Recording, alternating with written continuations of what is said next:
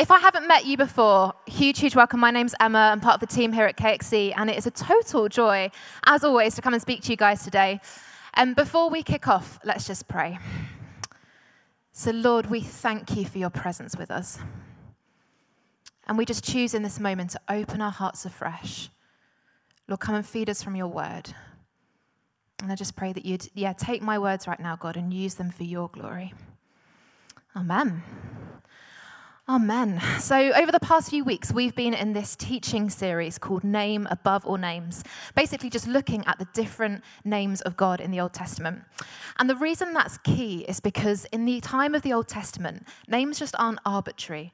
Like when it came to naming their kids, like Hebrew parents, they're not just scrolling through a list of names, trying to find the most edgy ones or the ones that, you know, like would be acceptable in the school playground.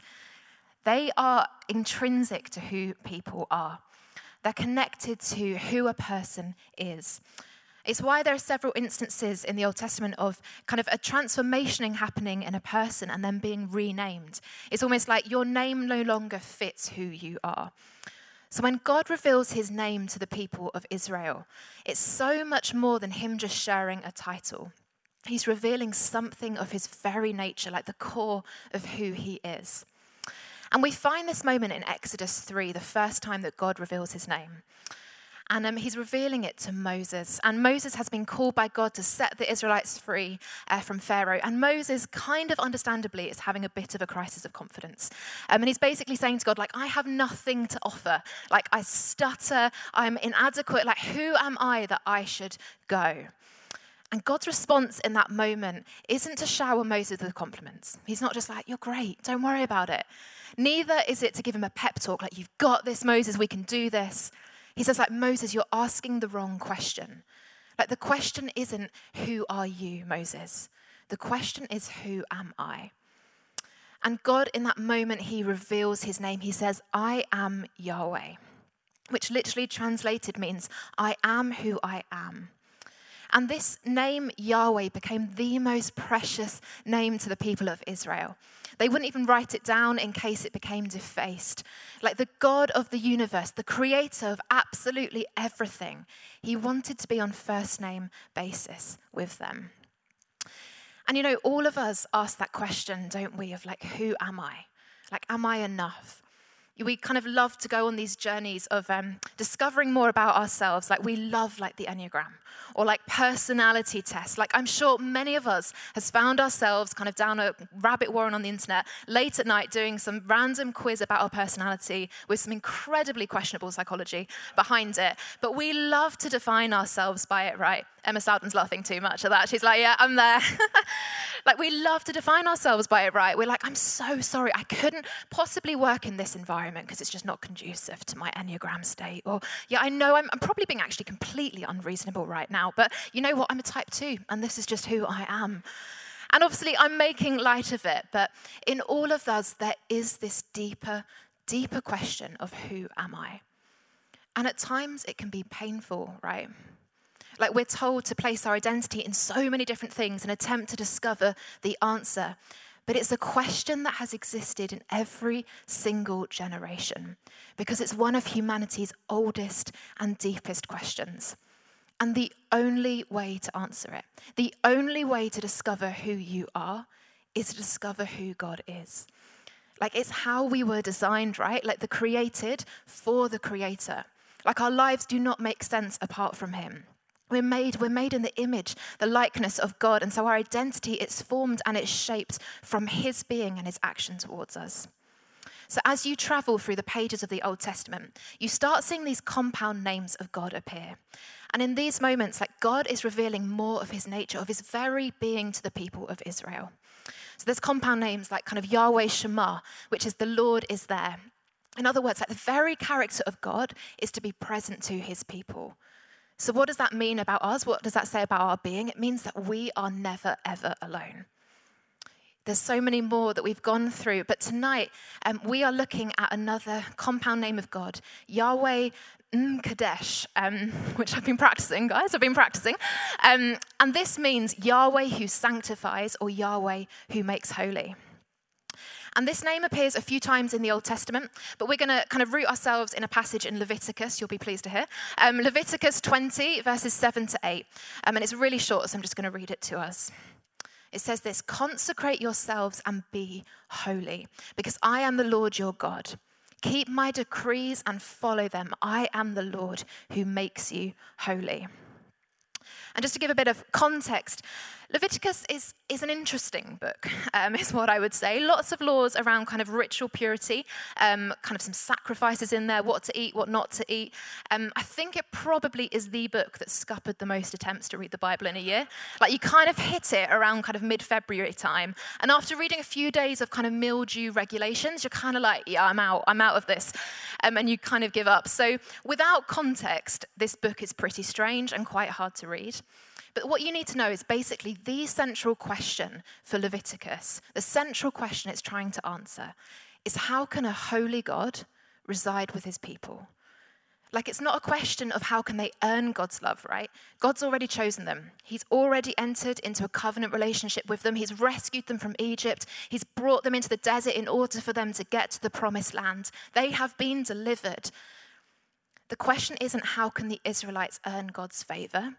It's how can God's presence, his holy, holy presence, dwell among the people who in different ways have embraced death. And so the book of Leviticus is instructions to the Jewish people about how to consecrate themselves to God. And so I don't know how you feel when you hear this word holy or holiness. Um, I don't know what your reaction is when I said that this is what we're looking at tonight. Because I think for many people, I think there's a fear around holiness kind of at best, it's seen as boring. Like this, this journey into the beige. Like living a holy life means going to bed at a reasonable hour. It's basically signing yourself up to a life of absolute dullness.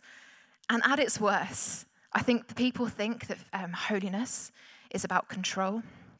I think um, when you hear that word, you're like, oh my goodness, no, we're becoming a church like that. Or we're becoming, oh my goodness, really legalistic. For others, I think it invokes shame um, or anger, like people are just hypocrites who say they're holy. And I don't think church culture's helped. I think actually, in fact, at times it's been really damaging. I just think of um, the kind of purity culture I um, grew up in at church. It was, it was harmful. And we live in a society, right, that deems holiness as evil. Like the greatest sin, according to our culture, is to still believe in sin. And the narrative that society um, so often believes is that what people need saving from is the idea they need saving at all. And it's all of this baggage that we're kind of bringing in the room tonight when we talk about holiness. But I think this word is just too important a word to abandon. And so tonight I want to look together at kind of what this word holy really means. And hopefully, fingers crossed, um, repaint a picture of what holiness can look like. And far from it being a journey into the beige, like walking in holiness is to live a life of adventure for Jesus. Like, I'm actually really excited to talk about this topic. Um, it's actually one of my biggest passions because holiness takes ground for the kingdom of God. Like it pushes back darkness. Living a holy life is what it means to be most fully alive. As I kind of said at the start, one of the, the reasons that we're looking at the name of God is because um, who God is speaks not only to kind of how we should act, but who we are. And the framework we've been using for this um, is that God's being um, which is kind of God's nature, it affects his doing, kind of his actions towards the world, which then affects our being, God's actions towards us, which shapes kind of our identity, and then how we therefore act. And so tonight, we're just going to move through this framework, move through these four points, um, just to kind of unpack more of what this means. So, what does it mean that God is holy? What does holiness even look like? So the word in Hebrew, it's Kodesh, I think, um, and in Greek, it's Hagios, um, and it basically doesn't mean morally upright. Like the literal meaning of the word is to be set apart, to be different. So it's why in Leviticus you can have holy pots and pans. Like it's not that they're just kind of morally upright amongst all the pots and pans, it's that they've been set apart, they've been consecrated for special use. And we're told again and again in the scriptures that God's being is holy. Our God is a holy God. It's the very core of who He is. He is pure life itself. And another way to describe God as holy is wholeness. Like God is lacking nothing.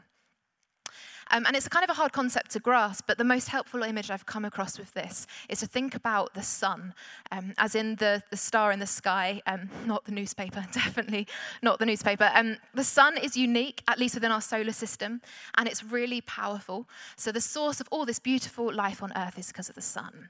You wouldn't say that the sun is lacking darkness, it's just pure light.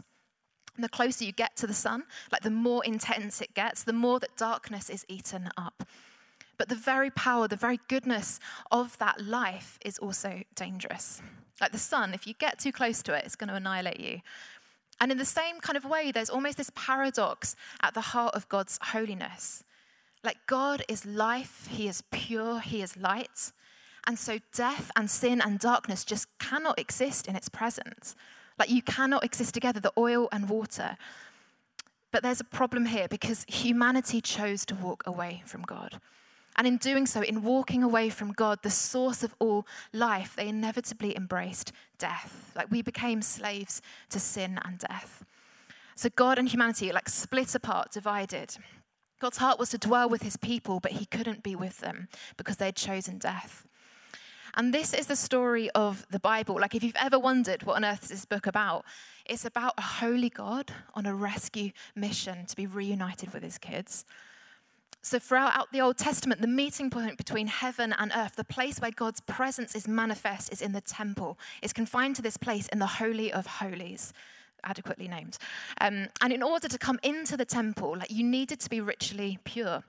Um, and ritual purity um, was a state where you separated yourself from anything to do with death. So there were things like skin diseases or um, kind of being around dead bodies, um, certain bodily fluids, lovely, um, you know, not very nice. All of these things, they weren't necessarily sinful, but in some way they related to death. And so before entering the place where God's presence dwelt, you had to be free of this, set apart and consecrated.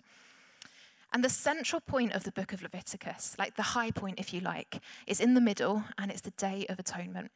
And this, in the Jewish calendar, is the holiest of the holy days because it's when the sins of the people are atoned for. And it involves goats, it involves blood and some sacrifice. Um, yeah, I, I read it. It's interesting. Um, but basically, we won't go into it now. But the key thing to know about this is that the sins of the people um, are placed on this goat and it is sacrificed. And when the Jewish people celebrate the Day of Atonement, at the kind of climactic moment of this celebration, they recite the Shema, which says this Hear, O Israel, the Lord is our God, the Lord is one. In other words, like you, got a one, and because of this sacrifice, we can now be one with you again. Like we are made clean, our sin has been paid for, there is no separation between us, we are one with you. And as we read through the journey of the Bible, we see that God's heart, his deepest desire is to see um, an end to sin, death, and darkness once and for all. Like he wants to permanently dwell with his people. And this is what Jesus came to do. This is the meal that we've just celebrated. Jesus became that sacrifice. He led a holy, a sinless life. He set himself apart for us. So if God's being is holy, what is his action towards us?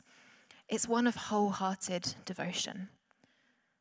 Like, for God so loved the world that he gave his only son. He paid the ultimate price so that whoever believes in him, their sins are forgiven, they are made clean.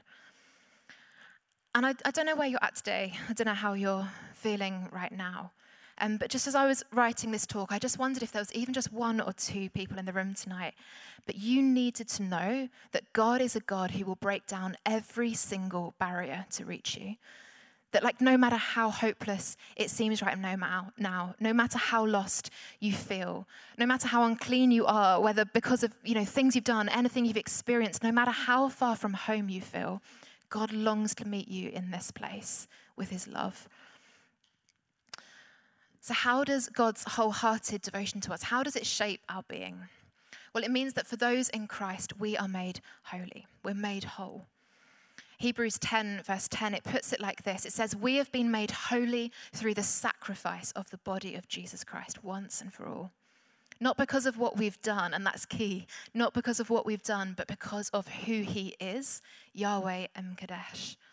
Paul puts it like this in Colossians 1. He says, Once you were alienated from God and were enemies in your mind because of your evil behavior. But now he has reconciled you by Christ's physical body through death to present you holy in his sight, without blemish, free from accusation. You know, we talk a lot about um, how to deal with shame in our culture. And loads of the tools are really, really helpful. I've personally found some of them amazing. But so often the answer that is given is to try and manage shame, like through kind of good self talk and mantras. Um, and as helpful as some of those tools are, they often don't get to the root problem. Like they don't have the power to transform us, to actually deal with the problem of sin. But God's invitation to us, it isn't um, just to ignore them, just to push them down and pretend they don't exist. Neither do we have a God who condemns us. We have a God who says, Come to me, heap it upon my shoulders. Let, let me take your shame, your guilt, your sin. Let me take it to the cross. I will suffer and die so that you might be transformed. Like, can you imagine what our church might look like if we knew in the very depths of who we are that we are clean, that we are free, that we are without blemish. Like, this is what Christ came to do. And everyone who said yes to Jesus, like, this is who we are in Christ. Paul says it like this like, we're a new creation. The old has gone, the new has come. But at this point, let's name the tension right. Because I don't know about you, um, but I'm acutely aware that I don't always feel like I'm clean, that I'm living this out perfectly, that I'm living out who I'm called to be. Like I mess up, um, I sin, I struggle with selfishness, with pride. I'm, I'm not going to carry on the list. Um, you get the picture. I mess up. But this is what the journey into holiness is all about. It's learning to live out this new identity.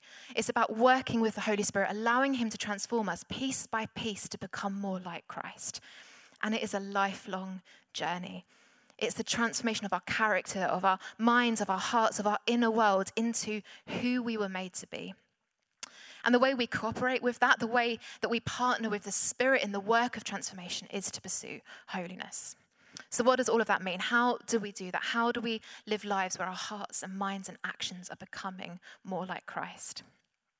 Um, and it's just worth here saying we could easily do a whole sermon series on just this point. Like, there is so much to say about pursuing holiness. Um, but for the sake of time, you'll be pleased to know, um, I just want to look at one of the first steps on the journey. So, just going back to our framework, um, if holiness, um, if God's holiness led to his wholehearted devotion to us, then we are called as God's holy people to be wholehearted in our devotion to Him.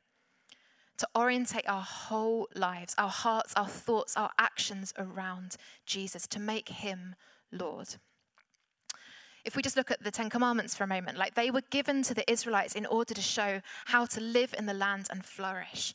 But kind of before you have the do not murders, do not steal, do not commit adultery, right at the top are three commandments all about what it means to worship God. So, in other words, like what we worship is crucial to how we live. If we want our actions to be holy, it matters who or what we're devoted to. Like what we place in that top spot, what we place as Lord of our lives is who we will become. And it sounds simple enough, right? If I was to ask you, like, do you worship God? It's probably like, yeah, come to church on a Sunday, sometimes put my hands in the air if I'm feeling energetic. Um, but you know, that isn't the question. Like, if you're actually honest with yourself, like, is God at the top spot in your life? Like, just think about it for a moment. When you daydream, where does your mind go to? What's the thing that if God actually asked you to give that up, you would really struggle?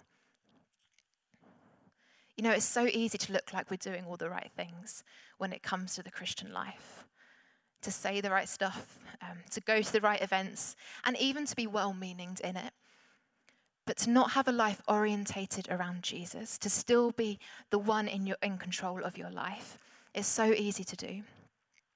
Skye Jethani, he um, is an author and he uh, wrote a book around some of this stuff. Uh, and he kind of confesses in this little quote I'm going to share about how he kind of really finds the Christian life. And he says this He says, My secret is that I want to be relevant and popular. I want my desires fulfilled and pain minimized. I want a manageable relationship with an institution rather than a messy relationship with real people. I want to be transformed into the image of Christ by showing up at entertaining events rather than the hard work of discipline. I want to wear my faith on my sleeve and not look at the darkness in my heart. And above all, I want a controllable God, a divine commodity to do my will on earth as it is in heaven. And when I just heard that, like it hit me, because I don't know about you, but I can so relate to that. Like, I want to be in control of my life, but the call to holiness is a call to surrender it all to Jesus, to be set apart for Him. Um, Charles Taylor, he's um, a philosopher. He worked at Oxford University for many years, um, kind of a philosopher, social commentator, and he wrote a lot about the secular age and trying to articulate like what's going on in our time. And he writes about this shift that he has observed um, taking place over the Western world in the past 50 years or so. And he kind of is, is this shift that he calls from a culture of authority, so where your kind of moral and spiritual authority is external. So it's kind of either located in tradition, parents, God, government. And he says actually what's happened over the past 50 years is a shift to what he now calls a culture of authenticity, which we're living in now. And here he says that culture's plumb line for what is right and wrong is internal. It's located in yourself, like you are the authority. And any form of external authority is deemed as controlling or harmful. Now, don't get me wrong here. Like, I'm all for calling out and overturning legalistic, evil forms of external authority. Like, yes and amen. And these forms, unfortunately, have existed in the church as well as in culture. I'm all for calling those out. But God is not evil. His authority is not evil, his way is not evil. In fact, he is the total opposite. More than anyone else, he is the one who wants the best for you. He wants you to be most fully alive. My, my point isn't to say we need to go back to this culture 50 years ago at all. My point is to highlight the culture that we're now swimming in. Like, why pursuing holiness in our time is actually radical and it's really hard not simply because of the choices that we make, not simply because of our actions, but because to truly live a holy life means to lay down your autonomy, to lay down the right to control our lives and hand it all over to Jesus. Like it's a challenge, it's a direct challenge to the idol of our generation, the idol of self. To pursue holiness is to choose to orientate our entire life around another wholehearted devotion to Jesus. Um, imagine almost like two hills. One is captivity to sin, not, not a fun hill, you don't want to be on that one. And the other is like total surrender to Jesus. And I think for a lot of us, it's almost like we've got enough faith to be saved from sin, but we don't have quite enough surrender to let Jesus have our whole life.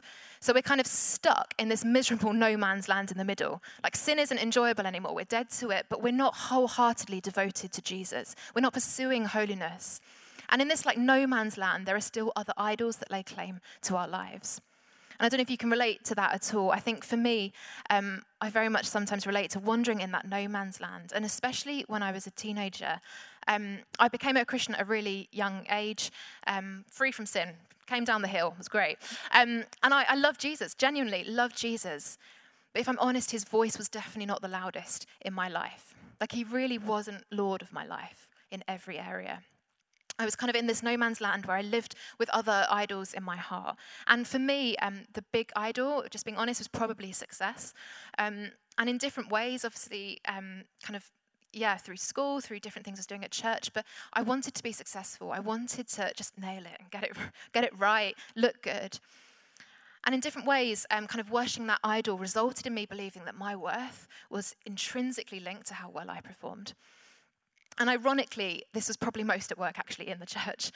Um, and it all started to unravel when I was kind of 17 or so. Um, and I was really involved with this youth group. Um, and I don't think it's an exaggeration to say that we'd almost seen like a mini revival. Like we'd seen loads of teenagers become a Christian, become Christians. They kind of joined the youth group. There was probably around 60 or 70 of us. Um, and then my youth pastor, for various reasons, suddenly stepped back. And we were told by the church in that moment that they weren't going to employ anyone for another year. And I was absolutely livid. Like, I had worked so hard, I'd poured so much energy and effort into this youth group. There was momentum, there was things happening, like God was on the move. And then it was like nothing. Like the church, they're just abandoning us. And that's what it felt like to me at the time. And so I thought, fine, well, we don't need you anyway. So um, me and a friend and a couple of others, we were like, we're just going to run this by ourselves. Um, and understandably, as a 17 year old, um, I was totally out of my depth.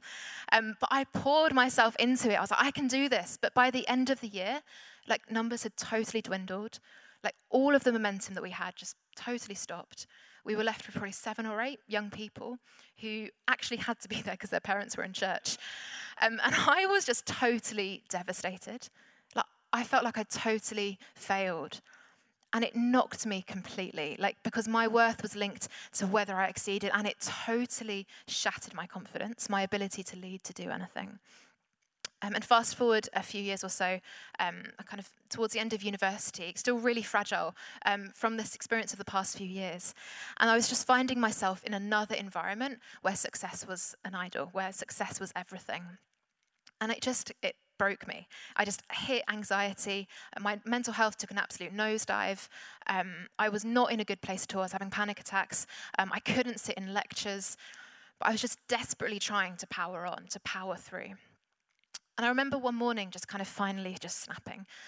Um, and in that moment, I just like cried out to God, like, God, where are you? And in that moment, I realized like I had a choice. It was like this light bulb moment. Like I could continue on how I was, like desperately trying to hold myself together, like powering through, relying on myself. Or I could finally give in and reach out to God, surrender to Him, invite Him in. And I, I chose the latter, thankfully. Um, and so all I did each morning is I just sit in a chair and I just say, like, God, here I am, I surrender. Some mornings I couldn't even say that. But you know what happened? Like, He met me there. Not in a dramatic way. There wasn't a booming voice from heaven or thunderbolts and lightning, but He just drew close to me. Like I felt His presence. And I'm sure some of you would have heard me say that before, but I say it because probably for me it's the defining moment of my life. Like in my weakest moment, when I was anxiety ridden, had completely failed, couldn't offer him anything, he met me with his love. He would just say over me, like, I'm you're my daughter. You know, who I love. With you, I am well pleased. And for me, that's the moment I gave up my autonomy. Like I fully surrendered and I said, like, Jesus, come be the Lord of my life. Um, and this really, for me, was the start of kind of my journey into kind of holiness and what that is. All of a sudden, it became less about moral tick boxes and more like, Jesus, how does my life become worship to you? Like, how do I honor you with my body, with my thoughts, with my actions? Like, suddenly I just realized that God didn't just want me not to do certain things, He loved me and He wanted me to walk in ways that would bring life. And you know, following Him with my whole life, it's costly. Like pursuing holiness is hard. Um, at university, like sitting with my mates while everyone's getting absolutely hammered, like being constantly asked, why aren't you doing this? Or in singleness, like choosing to pursue holiness in that area of my life is difficult. And of course, I get it wrong all the time. You know, it's not always motivated by overwhelming, like gushy feelings of love for Jesus. It is a daily choice to surrender. But you know what? Like, it is so worth it. Because whilst it's costly, like intimacy with Jesus has led me to greater joy, greater peace, greater freedom than I ever could have imagined. And more than that, as we start to do this, as we orientate our whole lives around Him, follow His commands, God is able to work through us in deeper ways to bring the life of His kingdom to earth. So, what does it mean for you today? Like, what does this look like in your life? What does it mean to be set apart for God as you head to work on Monday morning or as you kind of hang out with your flatmates at uni? Like, for some of you, there might be one thing that instantly comes to mind, one area of your life that you know Jesus isn't Lord in. And as I said, we could do a whole sermon series on what it means to actually follow Jesus in those areas. But for tonight, for all of us, I think that first step to pursuing holiness is starting with repentance like to repent of the other idols that we have placed as Lord, to surrender wholeheartedly again to Him.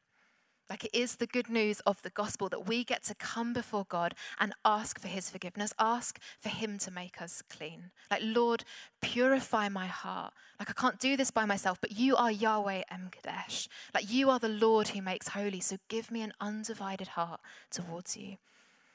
And you know what? God can do the most extraordinary thing with just a few people who cry out in repentance to Him, who are set apart. And just as I come into land, um, I just want to share a story about a bunch of people who did just that. Um, and some of you will know it's the story of the Hebridean revival. Um, so, for those of you who don't know, um, the Outer Hebrides, it's a collection of small islands at the top of Scotland. Um, I just had a real overwhelming urge to, um, to a Scottish accent then. I, am not going to do it, thank goodness. Um, but between 1949 to 1953, like the majority of the population gave their lives to Christ. Like, let that just sink in for the moment. The majority of the population of those islands gave their lives to Christ. Um, once empty churches, totally filled with young people. Like God's presence moving across the island, like island, the landscape of that place changed forever. And the story, it all starts with two absolute hero women, Christine and Peggy Smith. Um, they're a couple of elderly sisters. One's bent double with arthritis, the other is nearly blind. Um, but they felt this burden to pray for young people. So they kind of summon, as only old people could do, like they summoned the local minister. They're like, come here. And the elders, they kind of got together and they basically devised this plan to pray. And they were doing these prayer meetings day after day, like night after night, but they hadn't seen any breakthrough for months. Um, they're just like, what is happening? And one day, one night, after many, many months of praying, one of the elders stood up and he just reads Psalm 24 to the room. And this is what it says it says, Who may ascend the hill of the Lord? Who may stand in his holy place? He who has clean hands and a pure heart, who does not lift up his soul to an idol or swear by what is false. And then he addressed the congregation and he said this He said, Brethren, it is just so much humbug to be waiting night after night, month after month if we ourselves are not right with God. Like, I must ask myself, is my heart pure? Are my hands clean? And in that moment, the fear of the Lord just fell among the gathered few. The power of God swept across the community.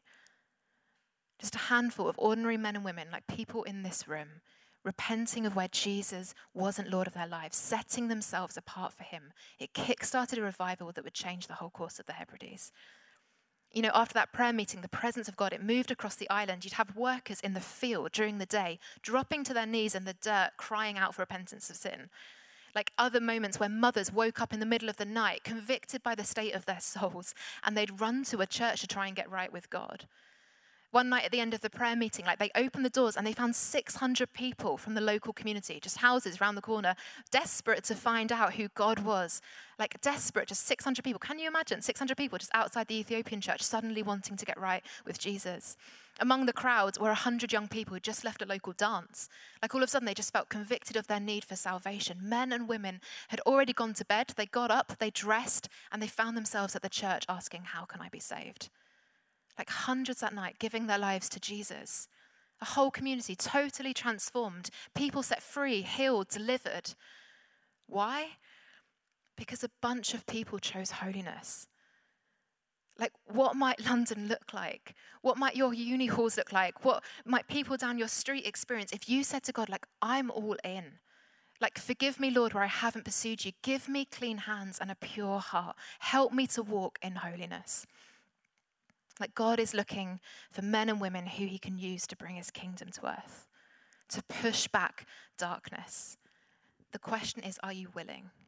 Are you willing to give all of who you are in wholehearted devotion to him? You willing to repent of the ways you're not pursuing God?